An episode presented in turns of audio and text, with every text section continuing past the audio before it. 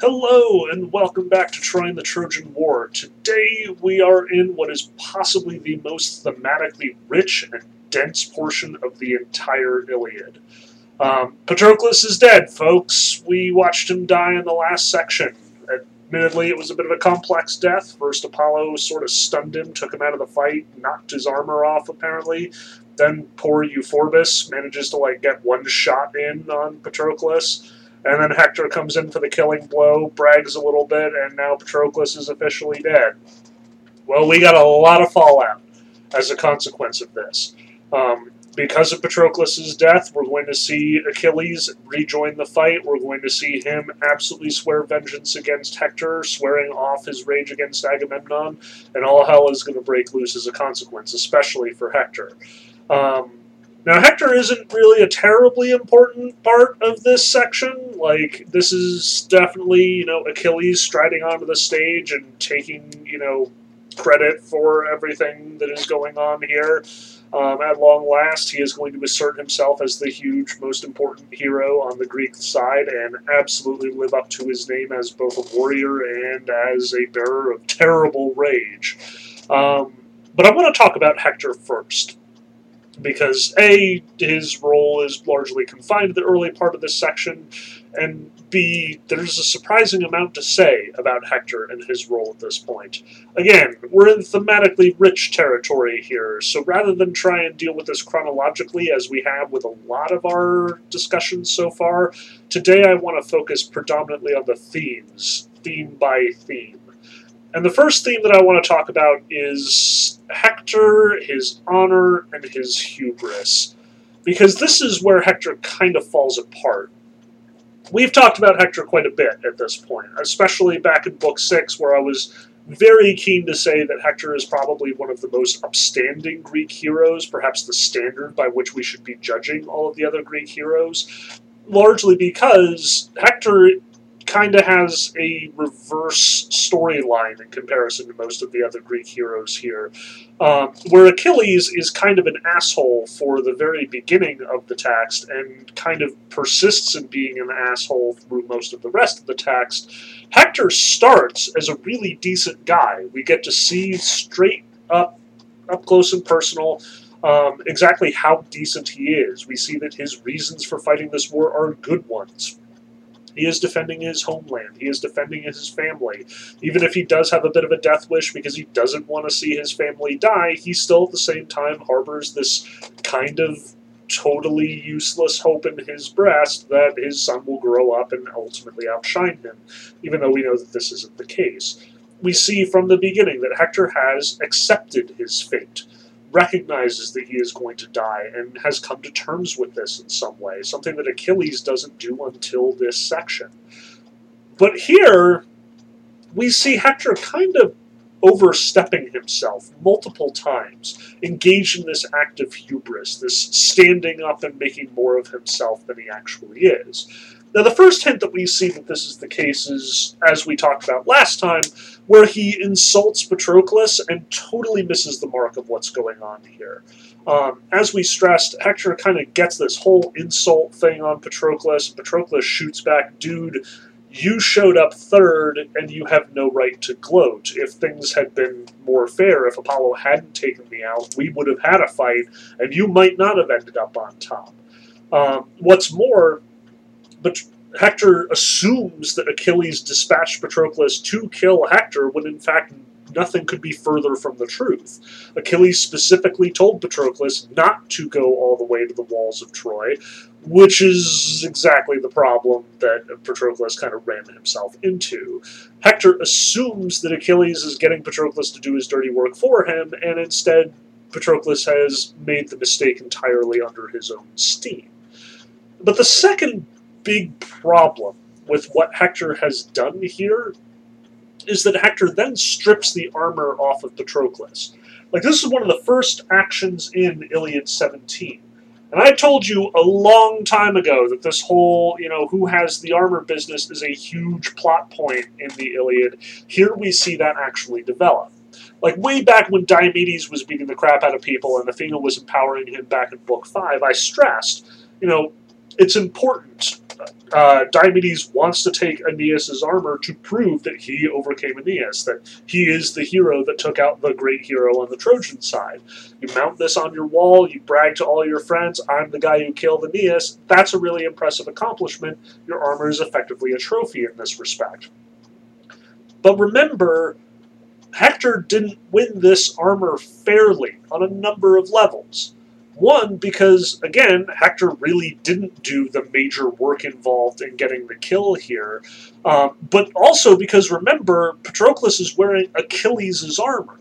The whole plan here was that Patroclus was going to go out dressed as Achilles and, as a consequence, inspire the Greeks and terrify the Trojans, which is totally what happened.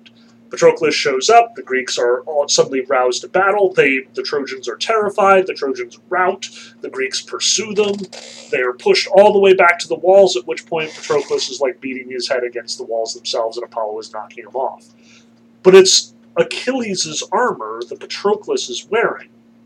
Hector, even if he did single handedly slay Patroclus, has not earned the right to wear Achilles' armor, the armor that Patroclus was himself wearing at this point. So notice that the text also kind of emphasizes this that there's something wrong, something unnatural about the fact that Hector can wear this armor and does wear this armor. And it is really quick that Hector puts this on.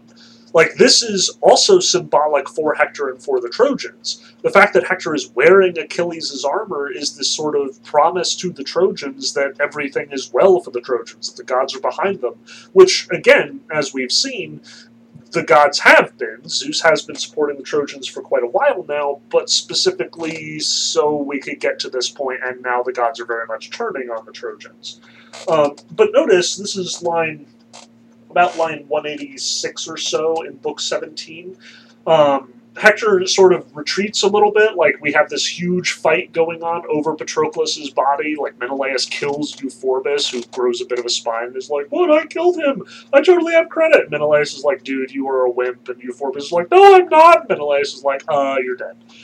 Um, so anyway, Ajax and some of the other Greek heroes push the Trojans back a little bit. The Trojans regroup, and here we have this passage. His helmet flashed gold as he turned and ran out of the battle. He soon caught his comrades. They were not far, and he was running hard as they carried Achilles' gear back to Troy. There, on the edge of war's horrors, he, Hector, changed armor.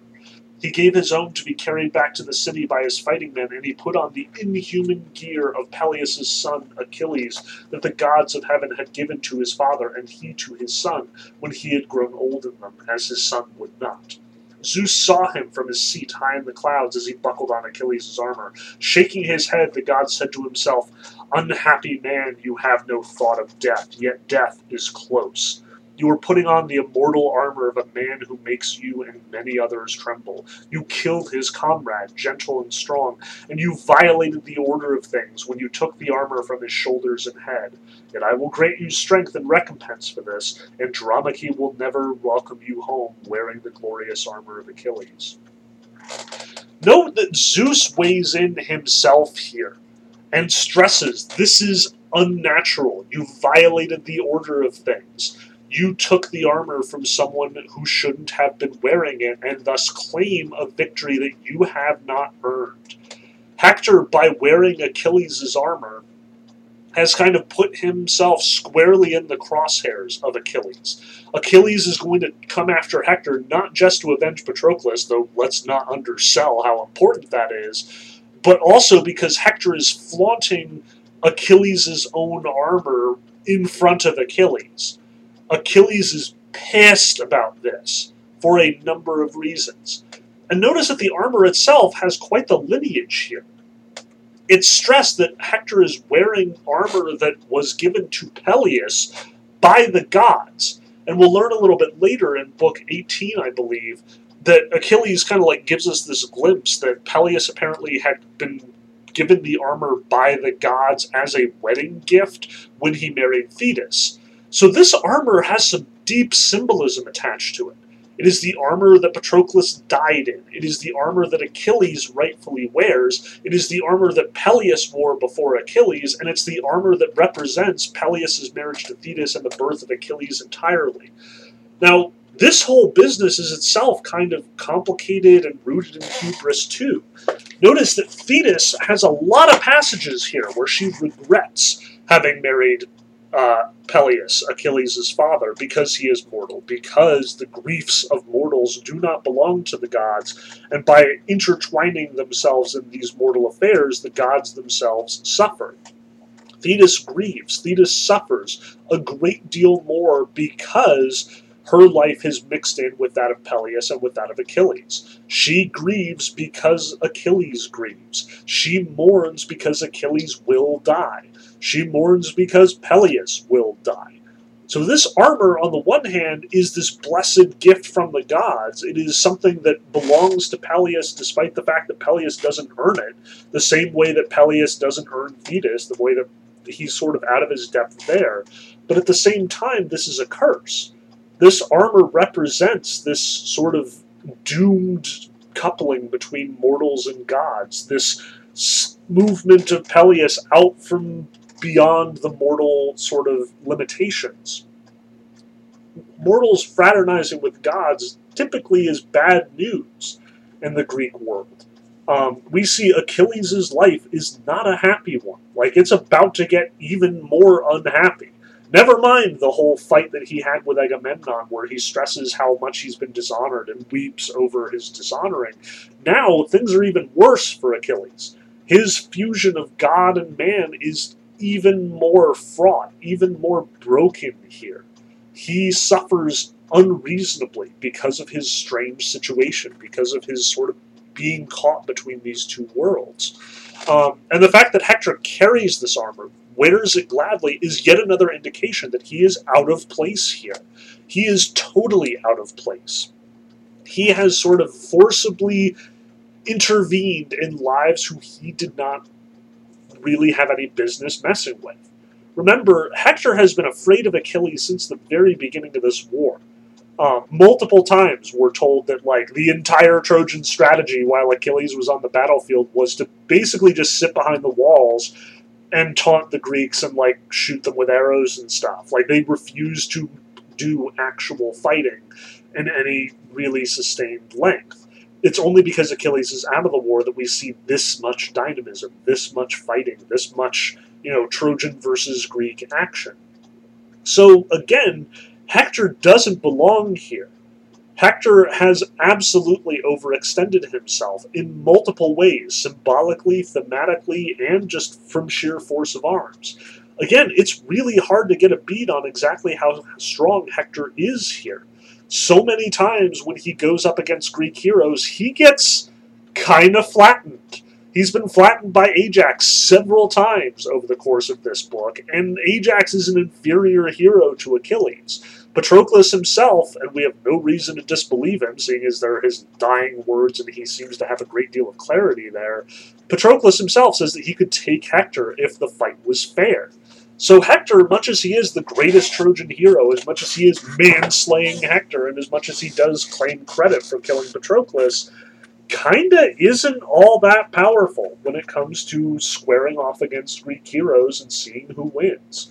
Like, as weird as this is to say, Paris has taken out more significant Greek heroes than Hector has at this point.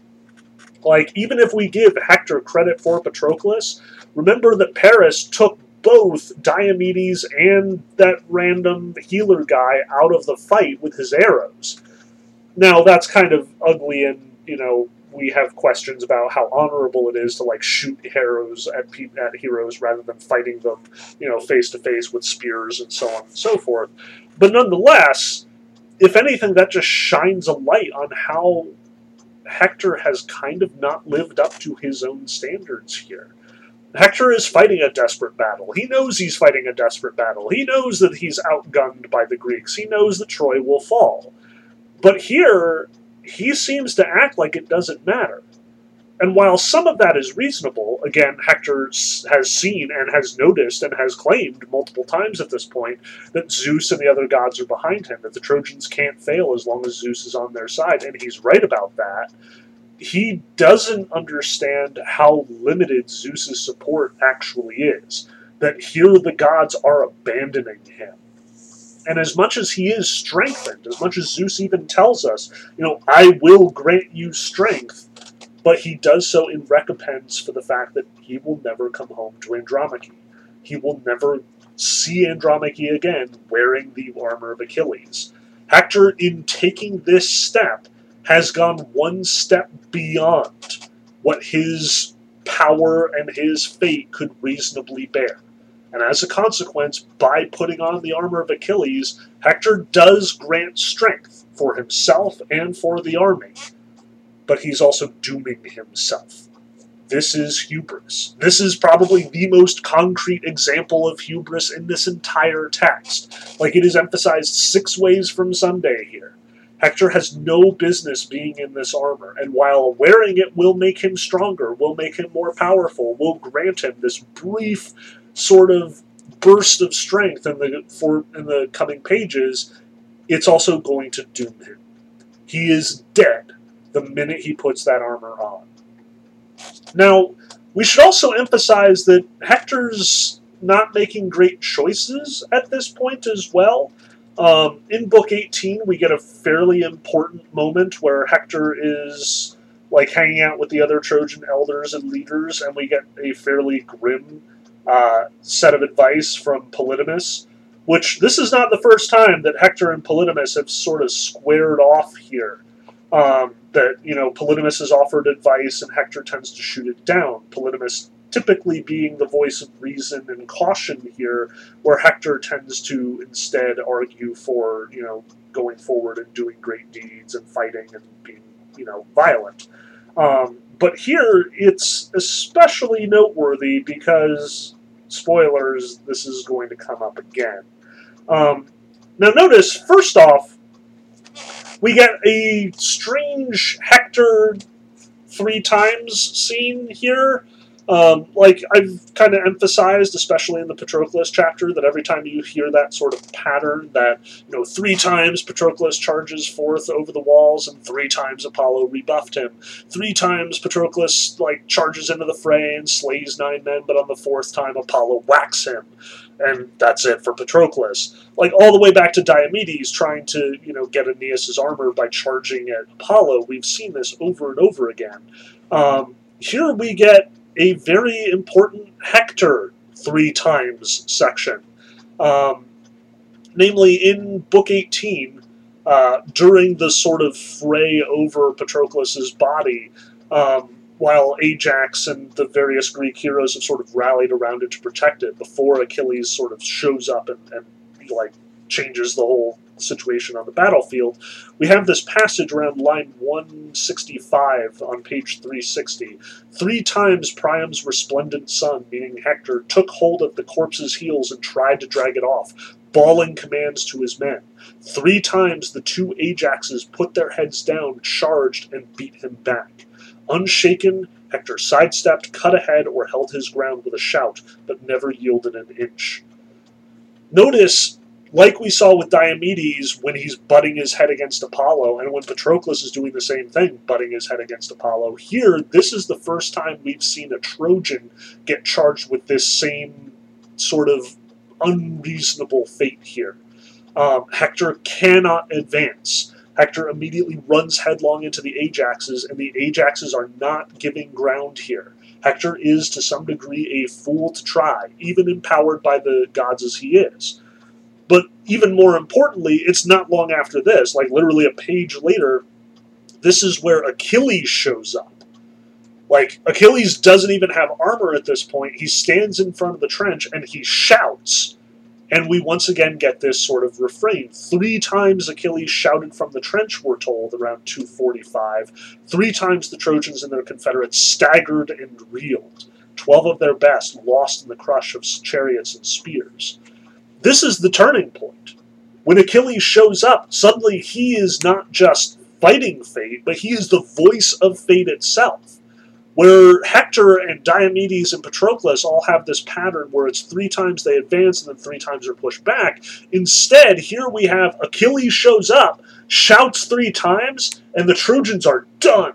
They immediately retreat. They are like panicking, fleeing from battle because naked Achilles, like Achilles without armor, without a weapon, just is standing in a trench being like, dude, I'm here. And they're like, fuck, we're out. Um, so notice this pattern is giving us this indication that fate is hanging over these characters, and now Hector is the one who's pushing his luck here. Um, but what's worse is again this advice that he gets from Polydamas. Not long after Achilles does his three shouts from the trench, literally the next page, page 363, we get this speech from Polydamas around line 272. Take a good look around, my friends. My advice is to return to the city and not wait for daylight on the plain by the ships. We are far from our wall. As long as this man raged against Agamemnon, the Greeks were easier to fight against. I too was glad when I spent the night by the ships, hoping we would capture their upswept hulls. That hope has given way to a terrible fear of Peleus' swift son.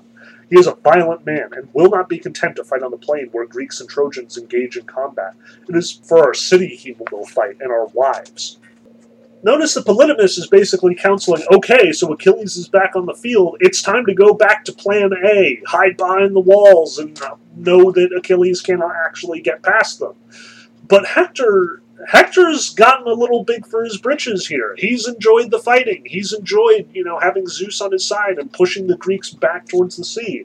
So when Polydamas is saying, guys, we cannot support our camp by the ships, which remember, ever since Book 8, you know, the, Hec- the Trojans and led by Hector have been encamped right next to the Greek ships, right outside that like hastily constructed wall that's now in ruins that the Greeks put up. Um, even the fight with Patroclus as much as it did push the Trojans all the way back to the wall, at this point they've advanced to that uh, like shipside encampment again. Um, you know, the Greeks are trying to drag Patroclus back to their encampment, and the Trojans are following them every time that they retreat. Um, at this point, because Achilles has shouted, the Trojans themselves retreat. The Greeks do manage to retrieve the body of Patroclus at long last. And here are the Trojans saying, okay, so what's the plan? Do we stay here by the ships in the encampment that we built here, the sort of temporary setup on the other side of their defensive works, or do we go back to the wall because, as Polydamas points out, Achilles is back, it's a whole different ball game now. But Hector has gotten this far. He set one of the ships on fire, remember, right before Patroclus entered the field. So Hector's response is Polydamas, I don't like this talk about a retreat and holding up in the city. Aren't you sick of being penned inside our walls? People everywhere used to talk about how rich Priam's city was, all the gold, all the bronze. Now the great houses are empty, their heirlooms sold away to Phrygia, to Maeonia, since Zeus has turned wrathful. But now, when the great god, son of Kronos, has vouchsafed me the glory of hemming the Greeks in beside the sea, now is no time for you to talk like a fool. Not a Trojan here will listen. I won't let them. Now hear this. All troops will mess tonight with guards posted and on general alert. If any of you are worried about your effects, you can hand them over for distribution. Better our men should have them than the Greeks. At first light, we strap on our armor and start fighting hard by the ships. If Achilles really has risen up again and wants to come out, he'll find it tough going, for I will be there. I, for one, am not retreating. Maybe he'll win, maybe I will. The war god doesn't care which one he kills. And notice that this sounds like the same sort of goading you know, let's rev up the troops kind of speech that we've heard a lot of times from Hector or from Agamemnon or from Diomedes or from Menelaus. Like, a lot of heroes kind of use this sort of rhetoric, this sort of talk to get the troops riled up, and usually this is right before an advance happens. So, right as all the Trojans are like, I don't know if we want to stay here, Achilles is back, Hector launches into this speech, and everyone is fortified. Okay, let's stay here. Let's be ready to fight when dawn comes.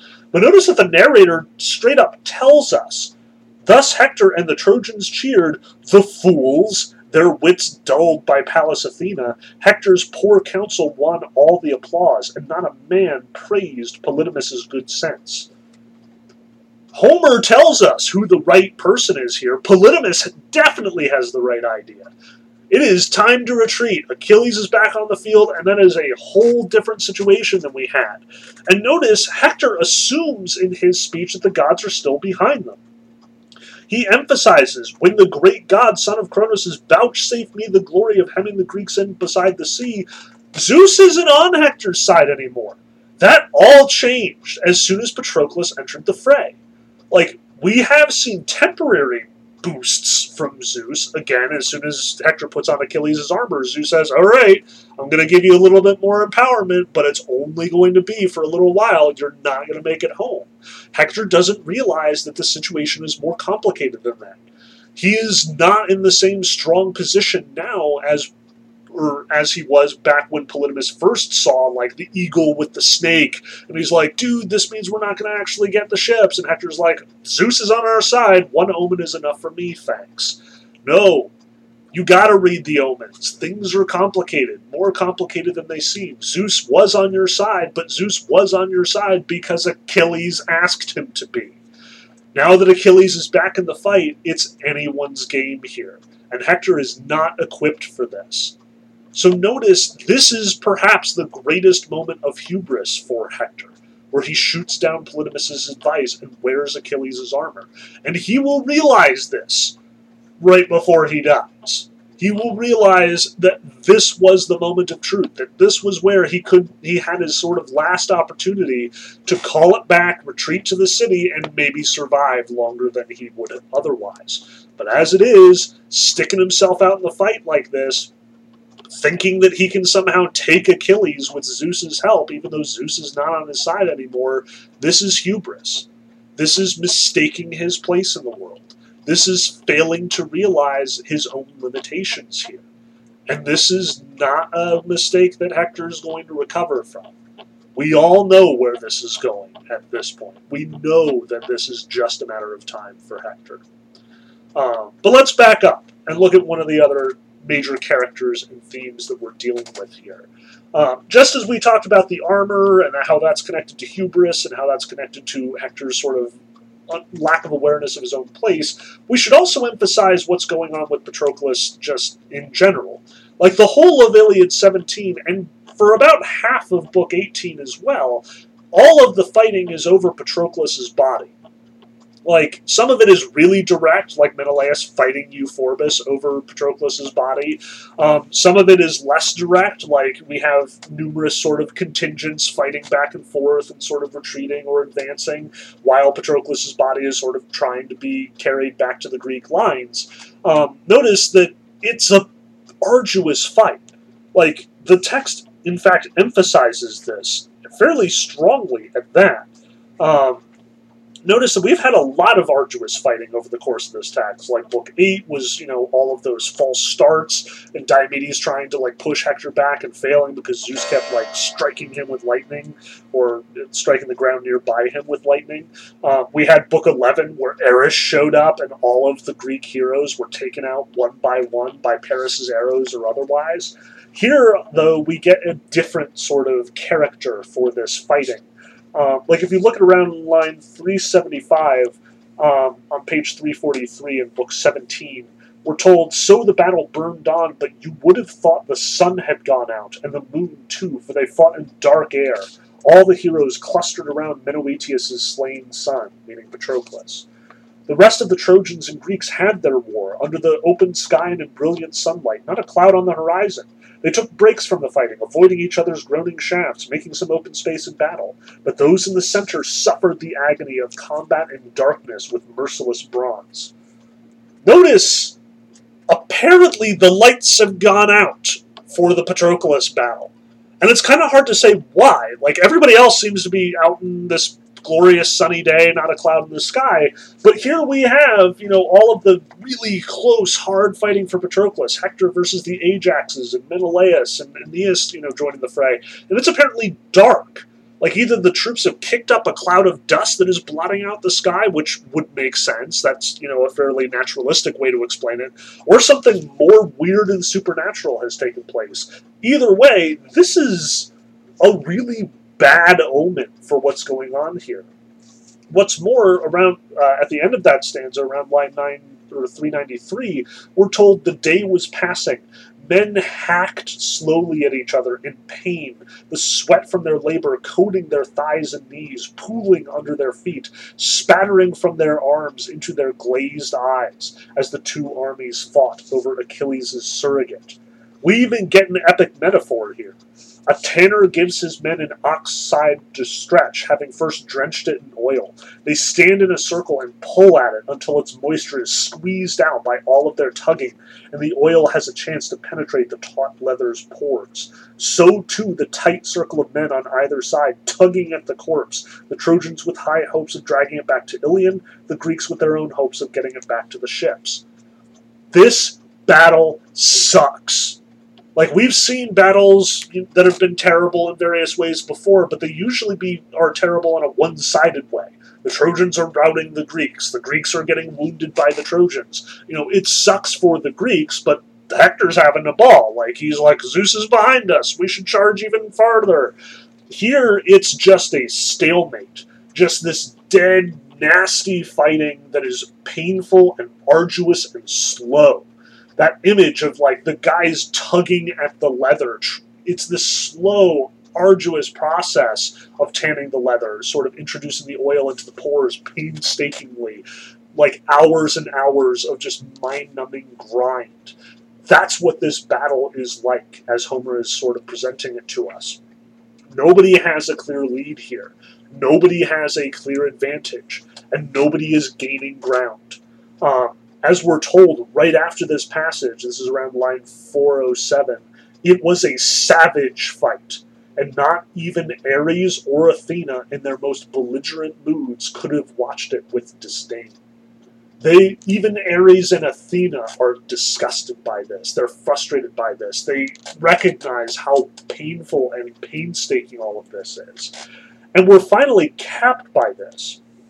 Like to sort of put the, the big you know period on this whole thing. We're told around line 456 or so.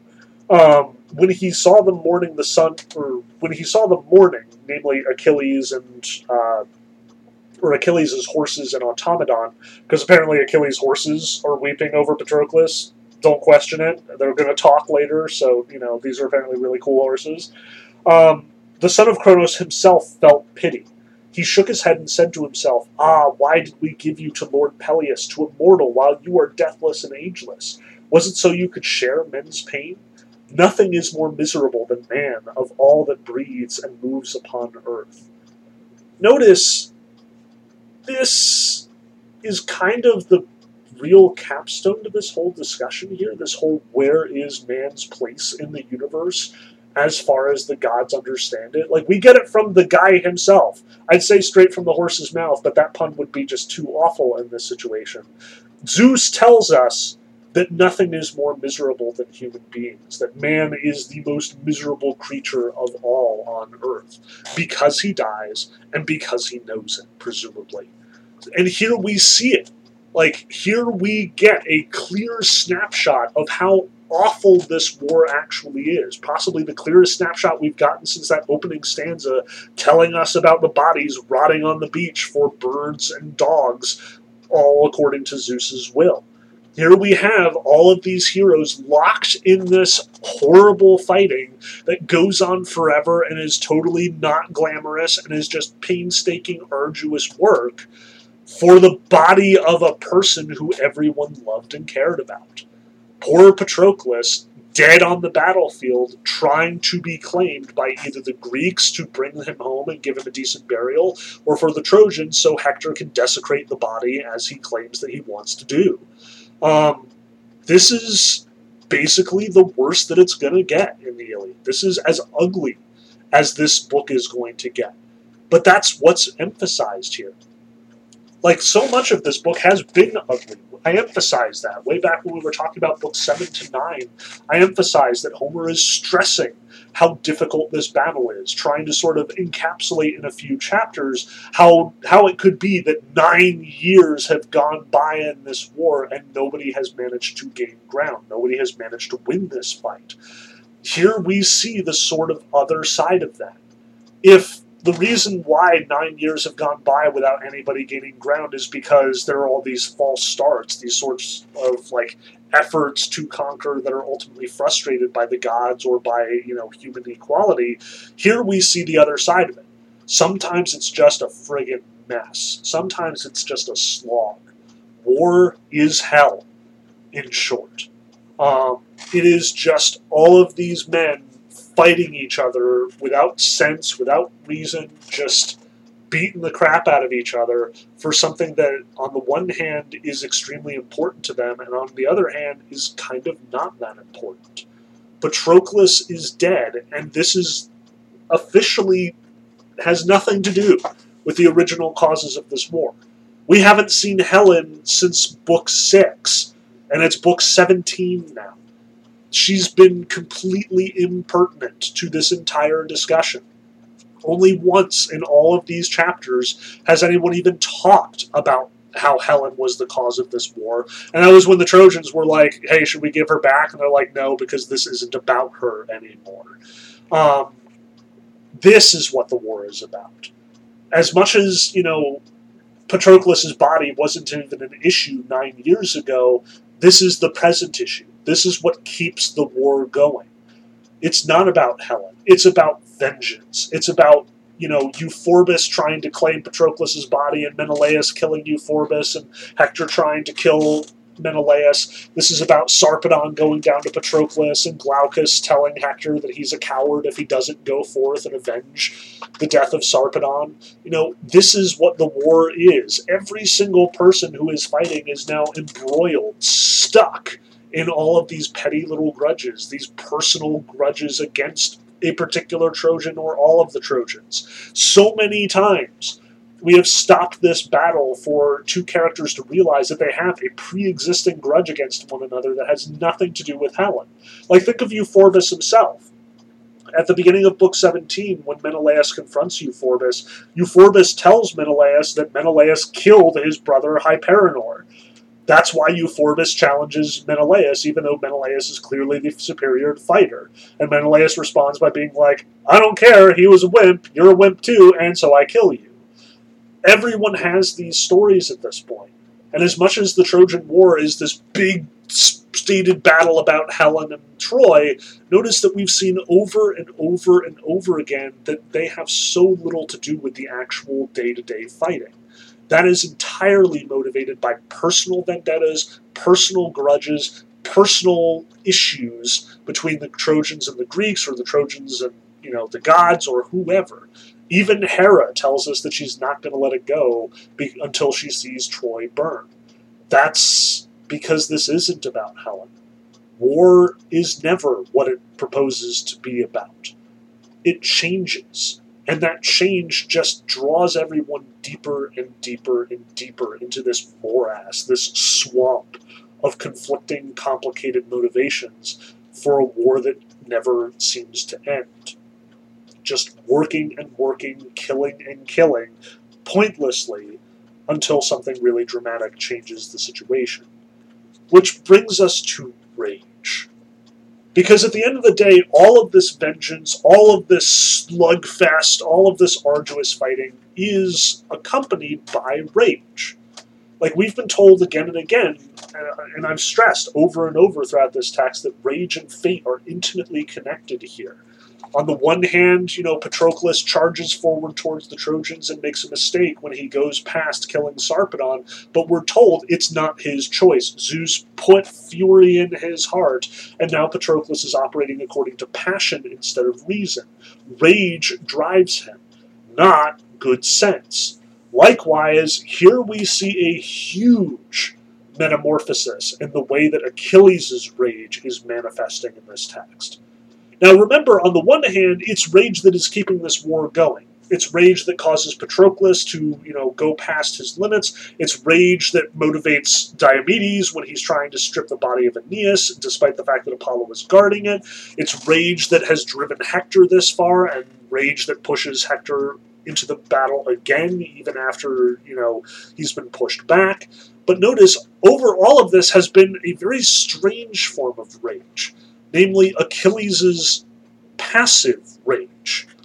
as much as rage typically we understand in this text as motivating heroes to do great deeds or to get bloodthirsty or to you know violate their good sense and do something reckless or destructive notice that achilles has been doing nothing because of his rage his rage has caused him to sit out the fight and yet we are also told that that rage is equally destructive, perhaps even more destructive than the rage that causes men to, you know, blindly charge into battle. This rage is why the Trojans feel comfortable coming out of their walls and why the battle has been so bloody for as long as it has at this point. Not to mention the fact that Achilles, because of his rage, wished all this asked Thetis to ask Zeus to let the Trojans win, and so every death since the beginning of this book is effectively on Achilles' head because Achilles literally asked the gods for it and literally requested that his mother hold Zeus accountable to making sure that this happened. So Achilles is sort of doubly responsible here. His absence causes all of this suffering for the Greeks, and his wish has caused even more suffering for Greeks and Trojans alike. But notice here, everything changes for Achilles. And Achilles suspects this even before he gets the news.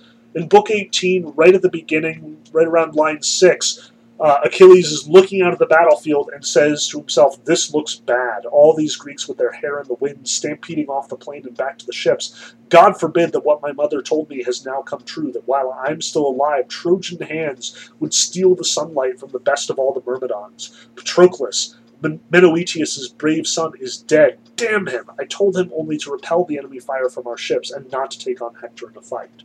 Like, nobody needs to tell Achilles that Patroclus is dead. He figures it out he recognizes that the fighting has been so fierce for so long and that the Greeks seem to be hard pressed here.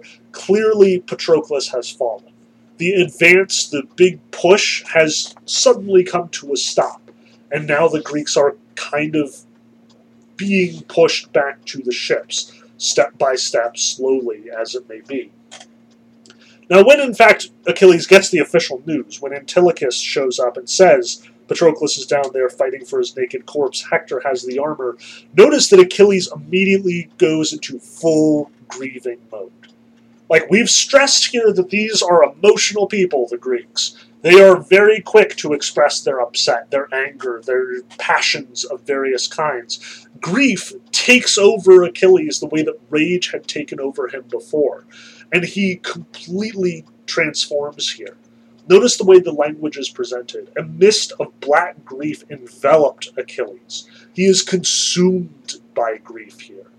He scooped up fistfuls of sunburnt dust and poured it on his head, fouling his beautiful face. Black ash grimed his fine spun cloak as he stretched his huge body out in the dust and lay there, tearing out his hair with his hands. The women whom Achilles and Patroclus had taken in raids ran shrieking out of the tent to be with Achilles, and they beat their breasts until their knees gave out beneath him. Antilochus, sobbing himself, stayed with Achilles and held his hands. He was groaning from the depths of his soul for fear he would lay open his own throat with steel.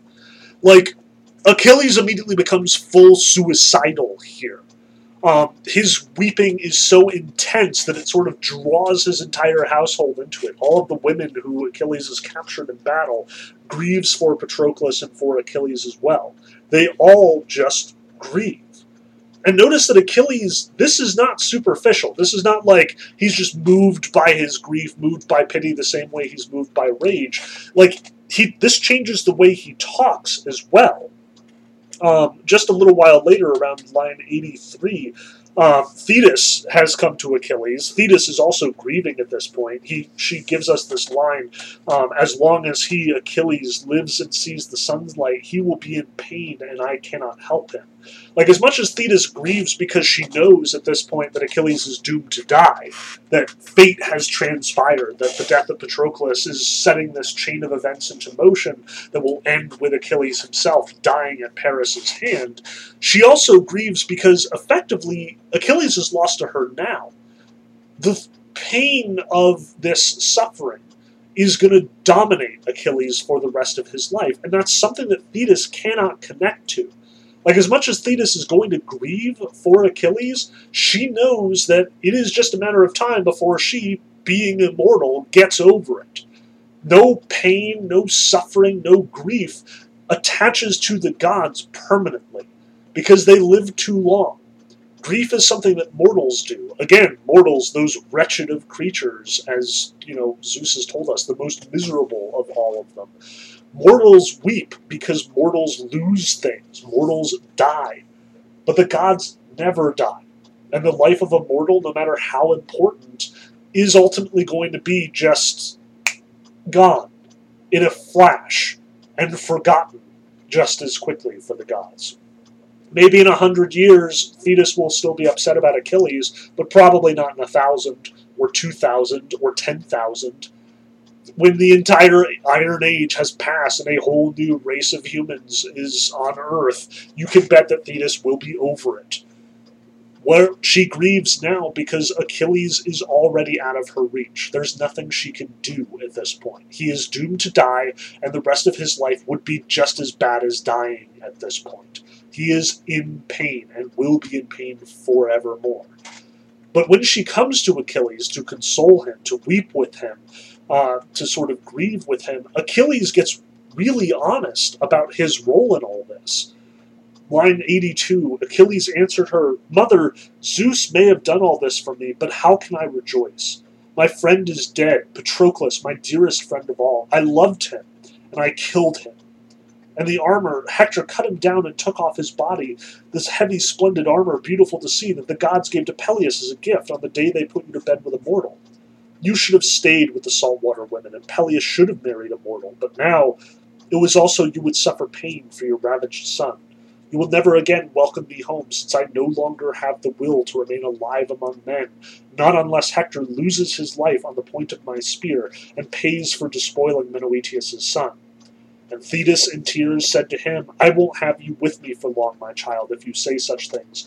Hector's death means yours let's unpack this because there's a lot going on here. First, notice Thetis comes to Achilles saying, Hey, plan's going great. The Trojans totally pressed the Greeks. Now they totally need you. And Achilles is like, This is small consolation. Patroclus is dead, and I killed him. Like, notice the attribution then as much as Achilles is going to swear vengeance against Hector, and as much as Achilles is absolutely going to blame Hector for the death of Patroclus, notice that he at least partially blames himself. He is the one who murdered Patroclus. He is the one whose rage consumed him so much that he could not p- protect his best friend slash lover while he felt compelled to go to battle. Patroclus's compassion drove him to fight Achilles' rage kept him from joining him. Now Patroclus is dead, and it is clearly Achilles' fault. And Achilles feels horrific remorse for this.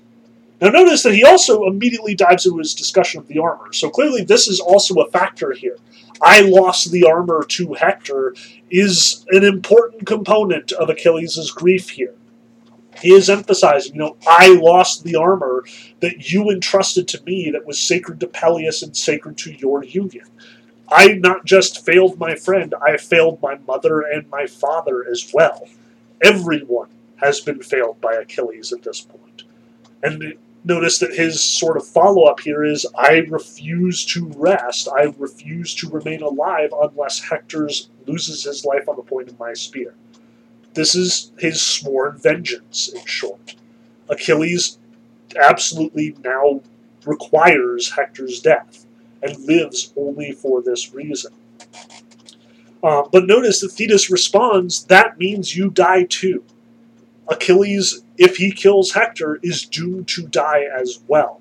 That's apparently the key act that Achilles is responsible for, and the act that will in fact doom him.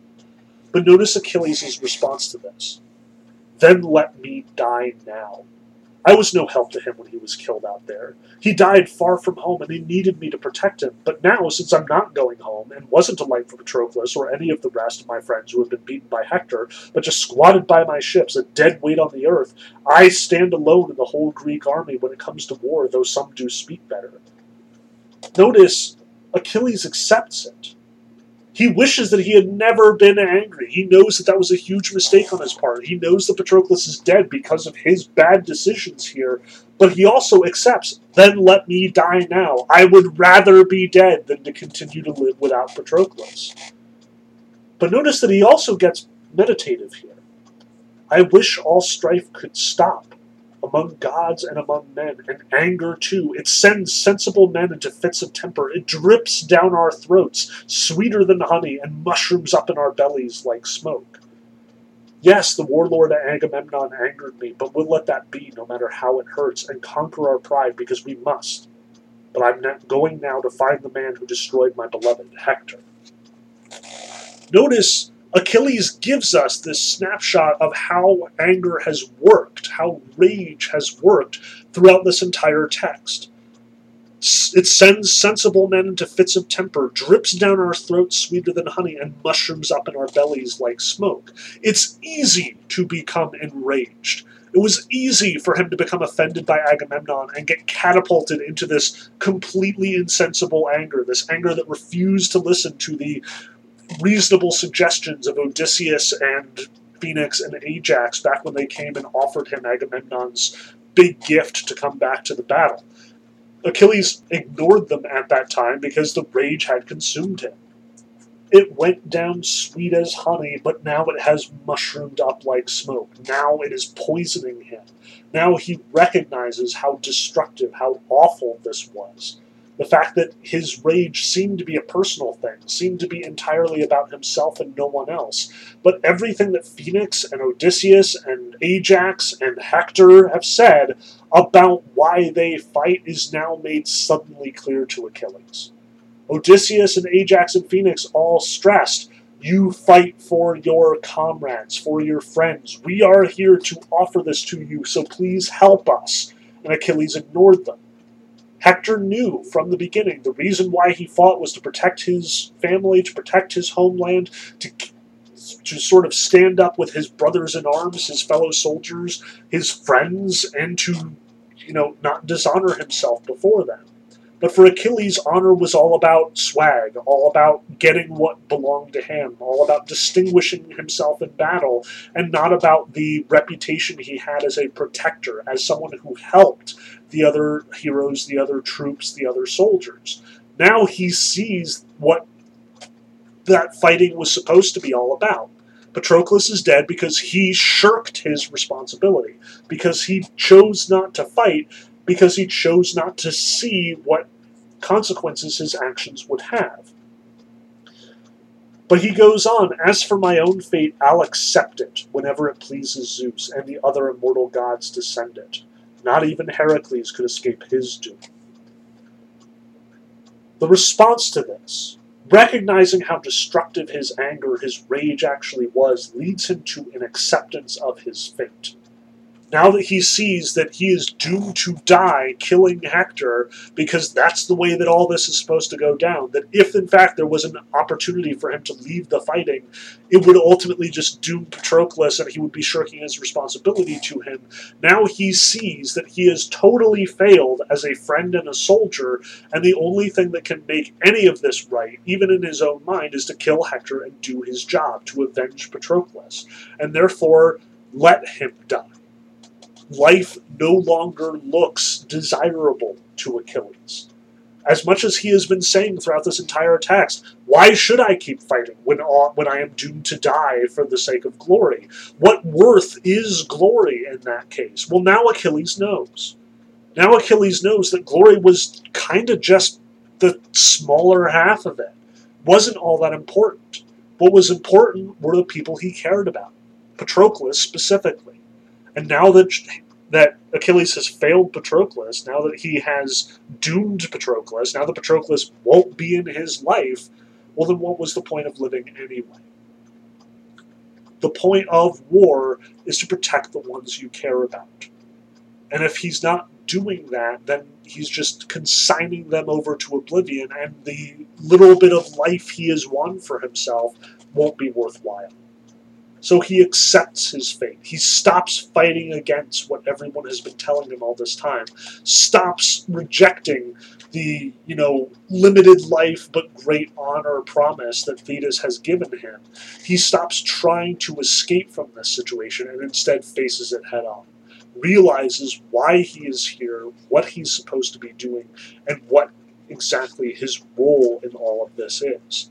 If Hector has overstepped himself by absolutely for failing to acknowledge that he doesn't deserve Achilles' armor, that he can't actually stand toe to toe with Achilles, and that he should absolutely hide behind the walls at this point, Achilles has done the opposite.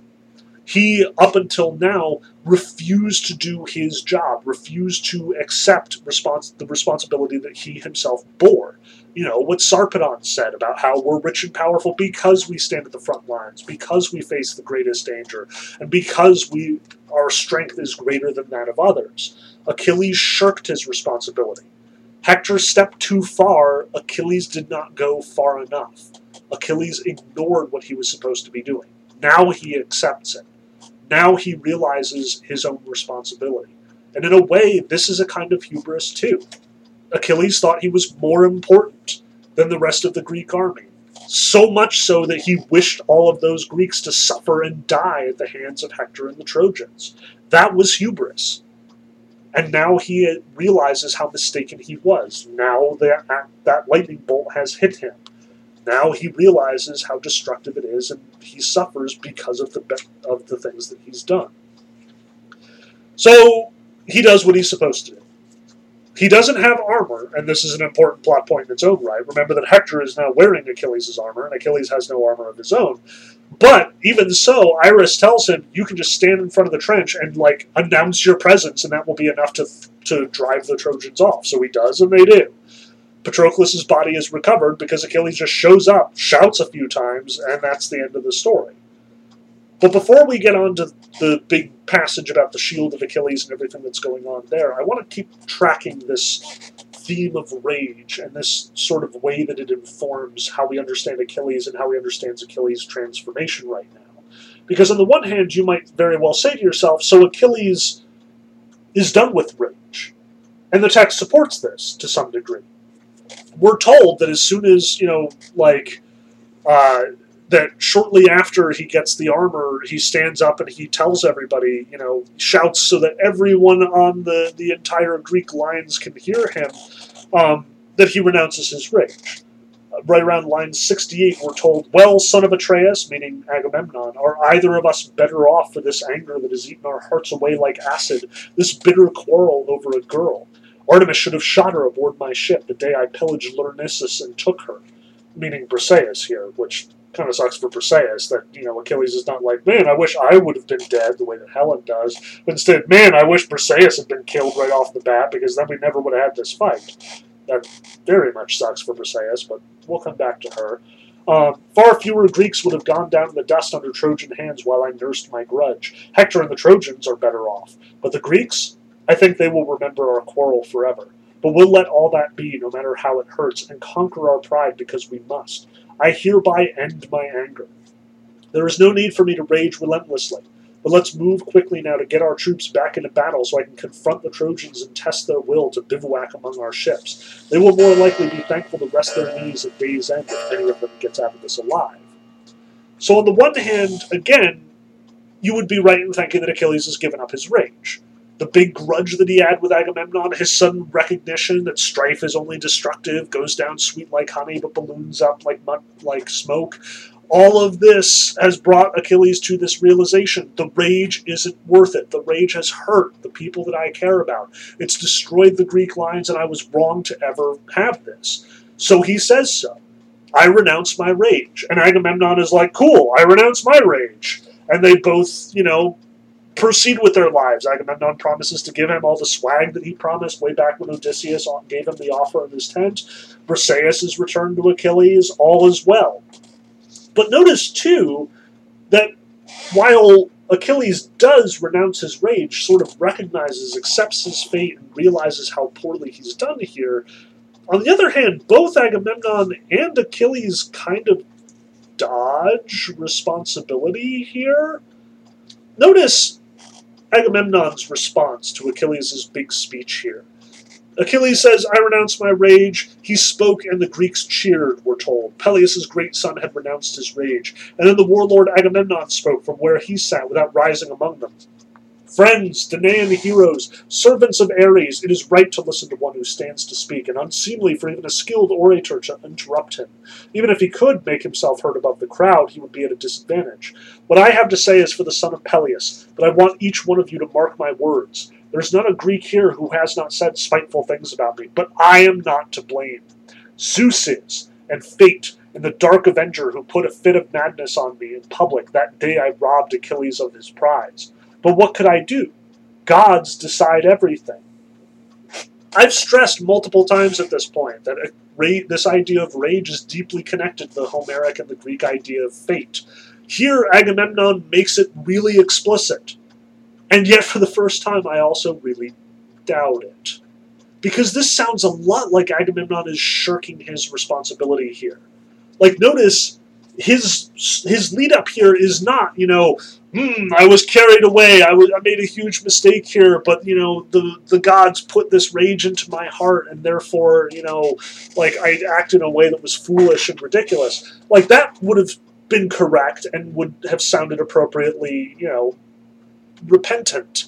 Agamemnon would come off as finally realizing how much he screwed up here. But instead, he leads, I am not to blame.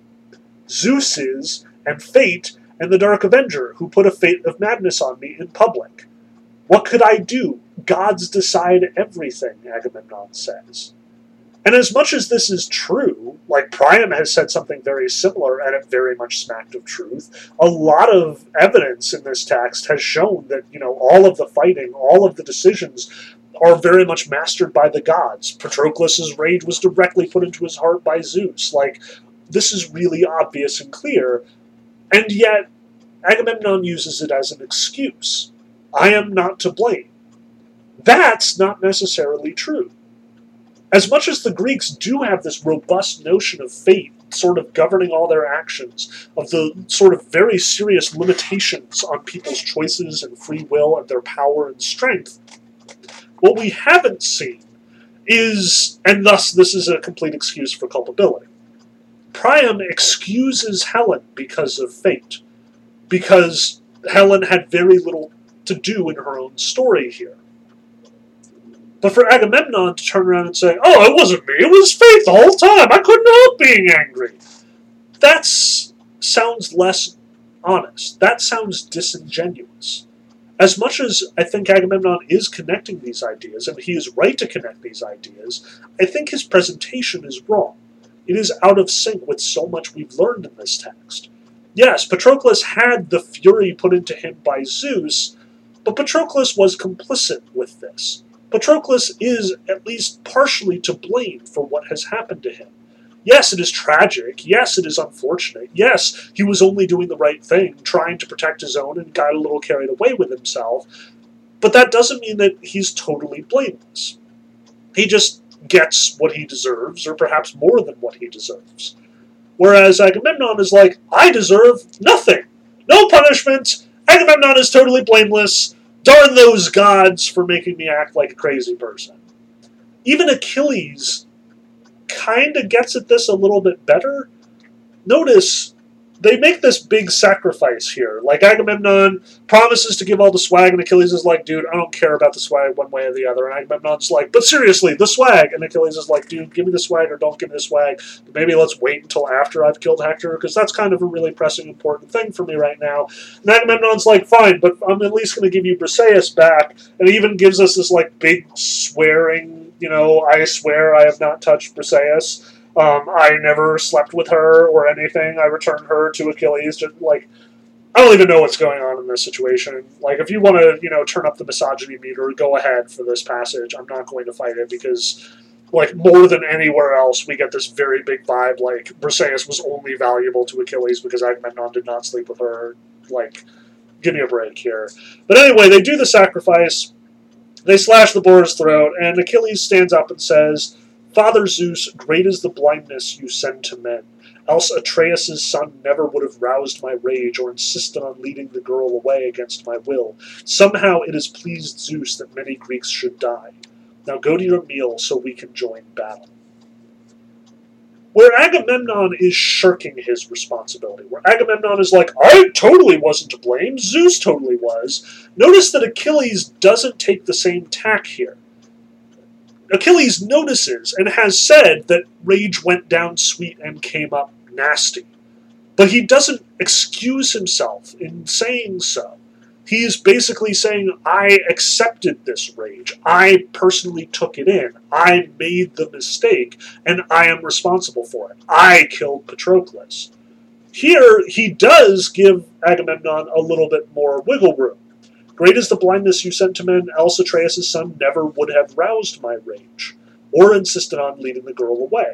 We are both moved by Zeus. Zeus has manipulated both of us by putting rage in our hearts. Agamemnon and Achilles, both somewhat blameworthy, both also victimized by the gods. But notice that Achilles also takes it to the next step. Somehow it has pleased Zeus that many Greeks should die. All of this, all the way back to Achilles and Agamemnon's feud, even before Achilles asked Thetis to ask Zeus to go kill a bunch of Greeks and let the Trojans win for a while, all of that was apparently part of the plan. All the way back to, you know, Iliad 1, that will Zeus's will be done.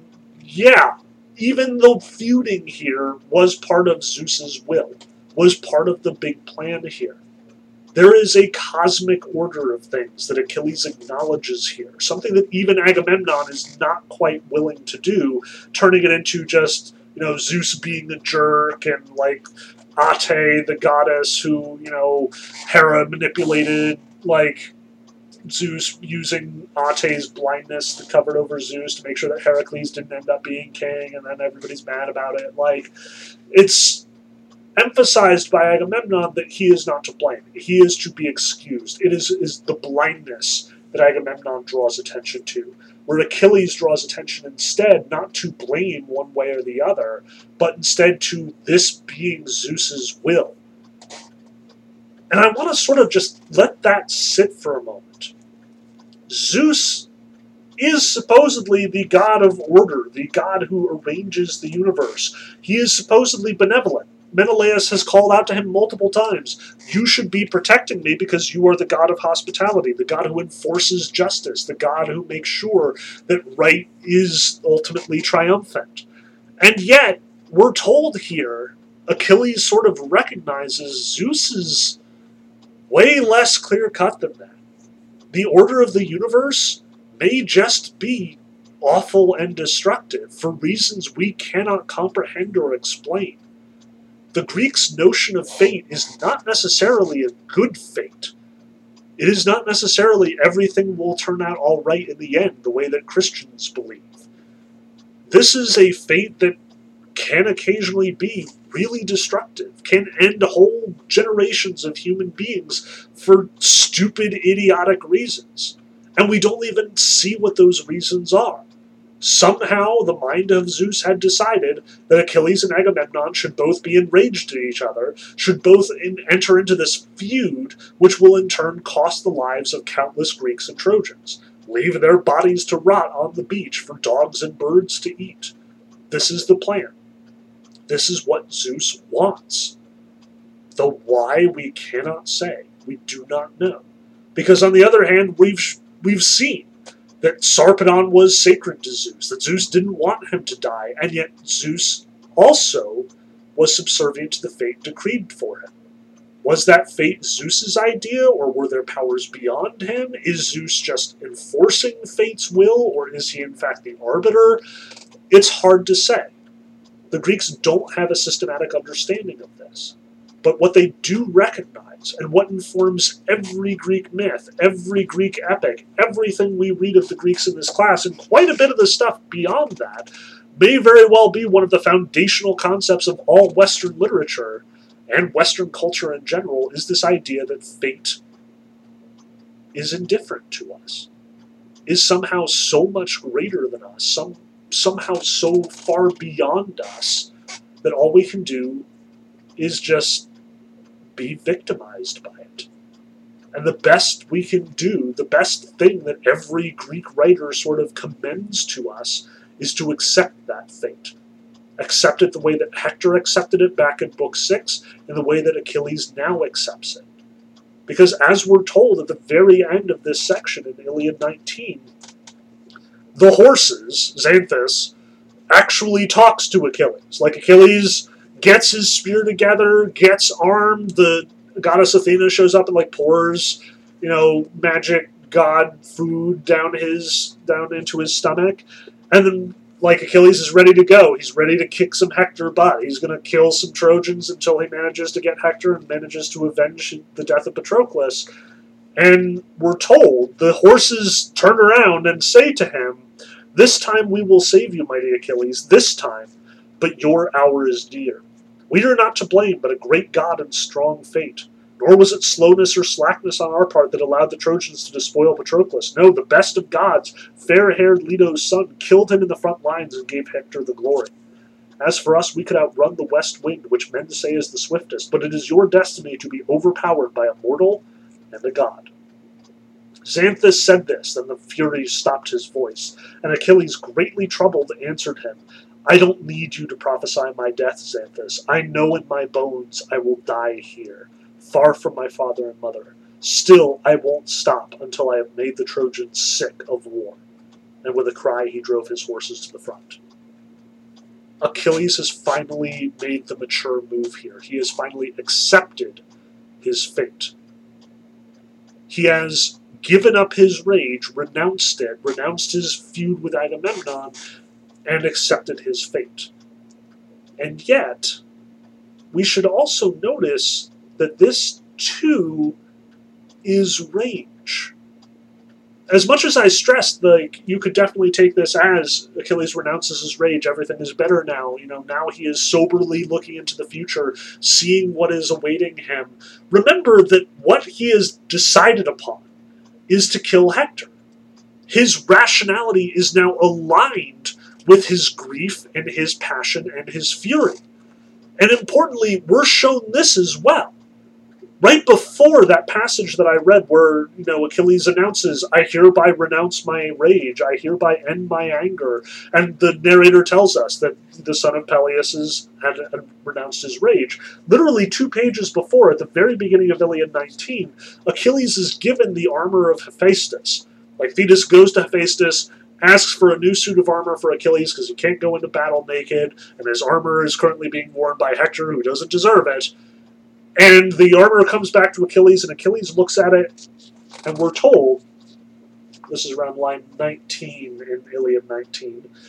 She spoke, and when she set the armor down before Achilles, all the metalwork clattered and chimed. The Myrmidon shuddered, and to a man could not bear to look at it. But Achilles, when he saw it, felt his rage seep deeper into his bones and his lids narrowed and lowered over eyes that glared like a white hot steel flame. Achilles hasn't renounced his rage. It's not gone. Achilles is no long is like not freed from his rage. The gods have not like liberated him from it. No. His rage has changed. It's gotten deeper, more powerful. It is now aligned with his good sense instead of opposed to it. It is not overtaking his senses, but instead fueling his might, making him stronger, nastier, meaner. And we'll see that this is complicated. Like Achilles is going off to battle. You better believe that he's going to be battling like a bat out of hell. He's going to be terrifying all of those various heroes we've talked about who have had a good day, you know, Diomedes back in book five, or Agamemnon at the beginning of book 11, you know, Hector at various times throughout that passage, or, you know, here and there, like Idomeneus getting stronger, the Ajaxes, or whoever, this will hold not a candle up to Achilles when he is having his good day when he is powered by his rage and by the gods, when everything is aligned, and finally he can just tear his way through the Trojan ranks. We will see that rage firsthand. Don't you forget it. But notice that this is a different kind of rage now.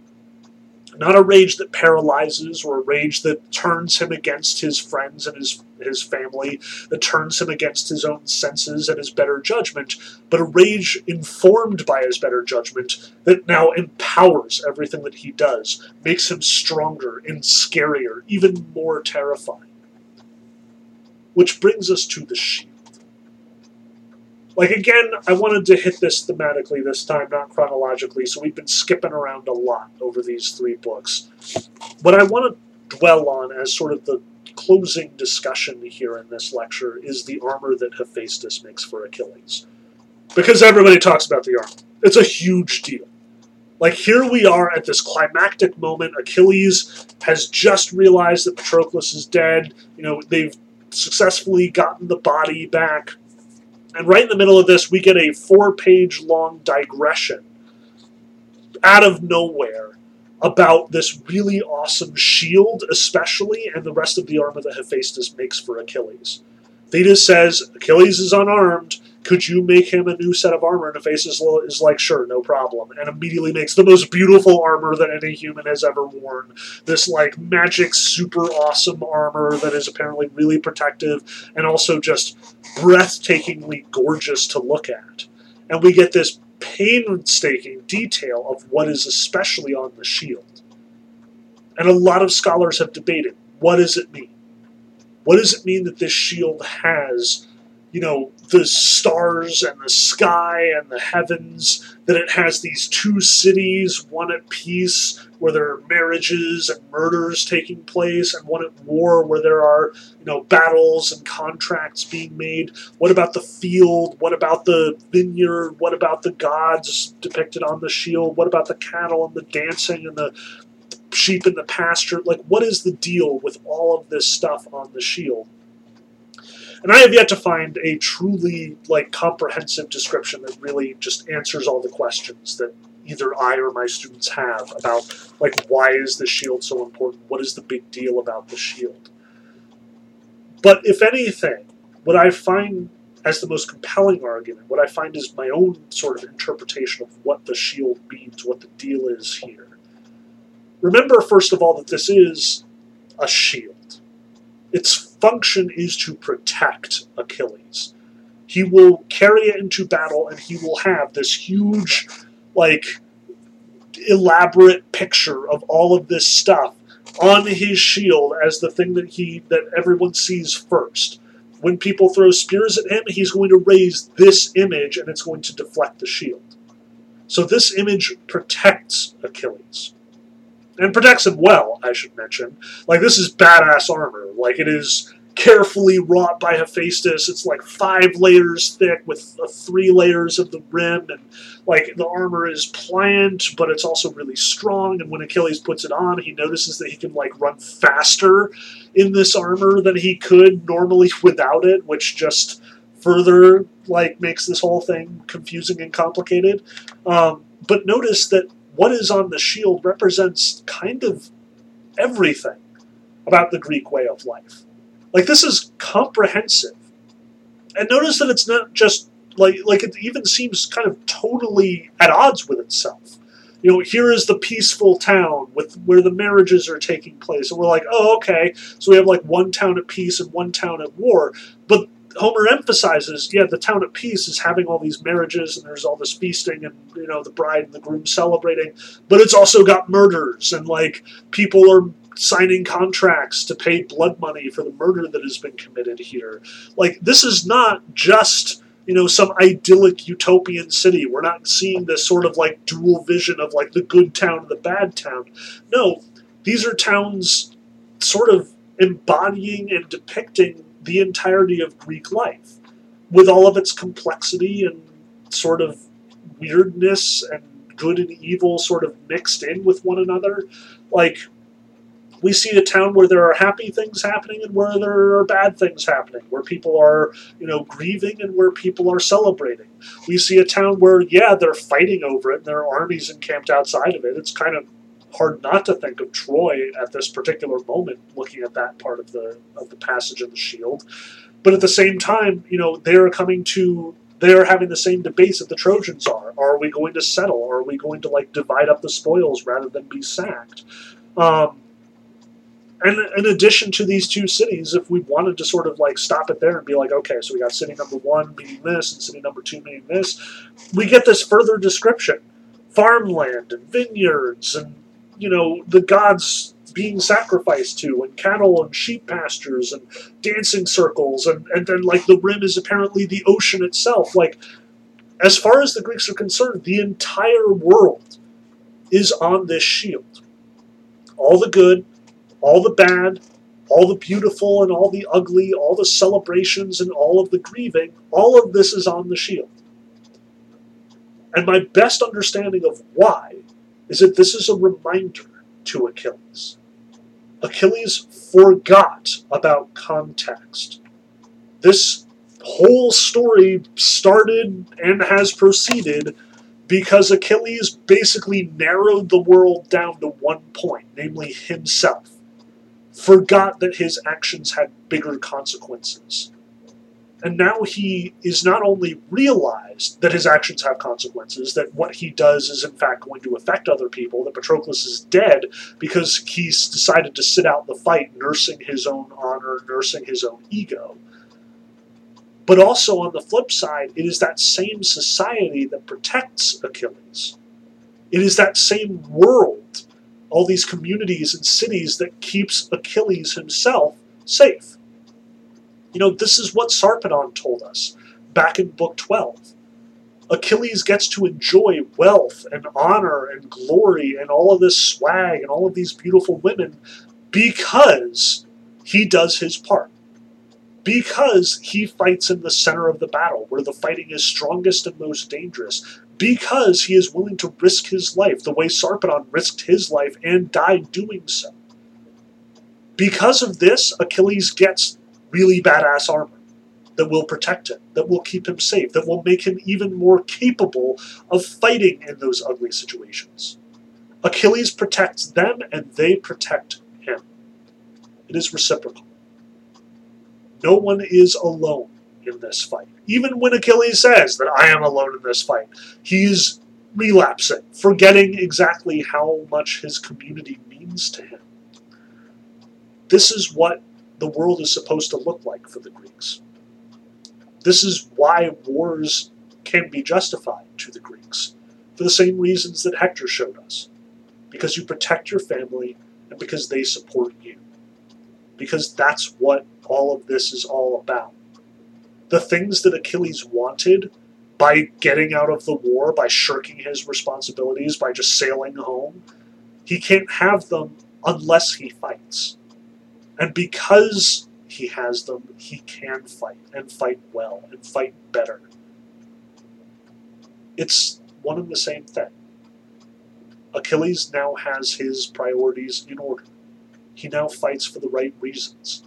And because of that, people will fight for him as well. Because of that, people will glorify his name, and he will be remembered, as he correctly points out. The Greeks will not forget the quarrel between Agamemnon and Achilles.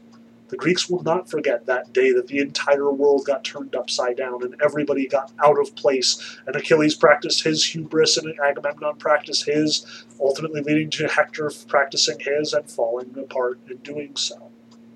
Achilles now knows his place, and his place is behind the shield of his community.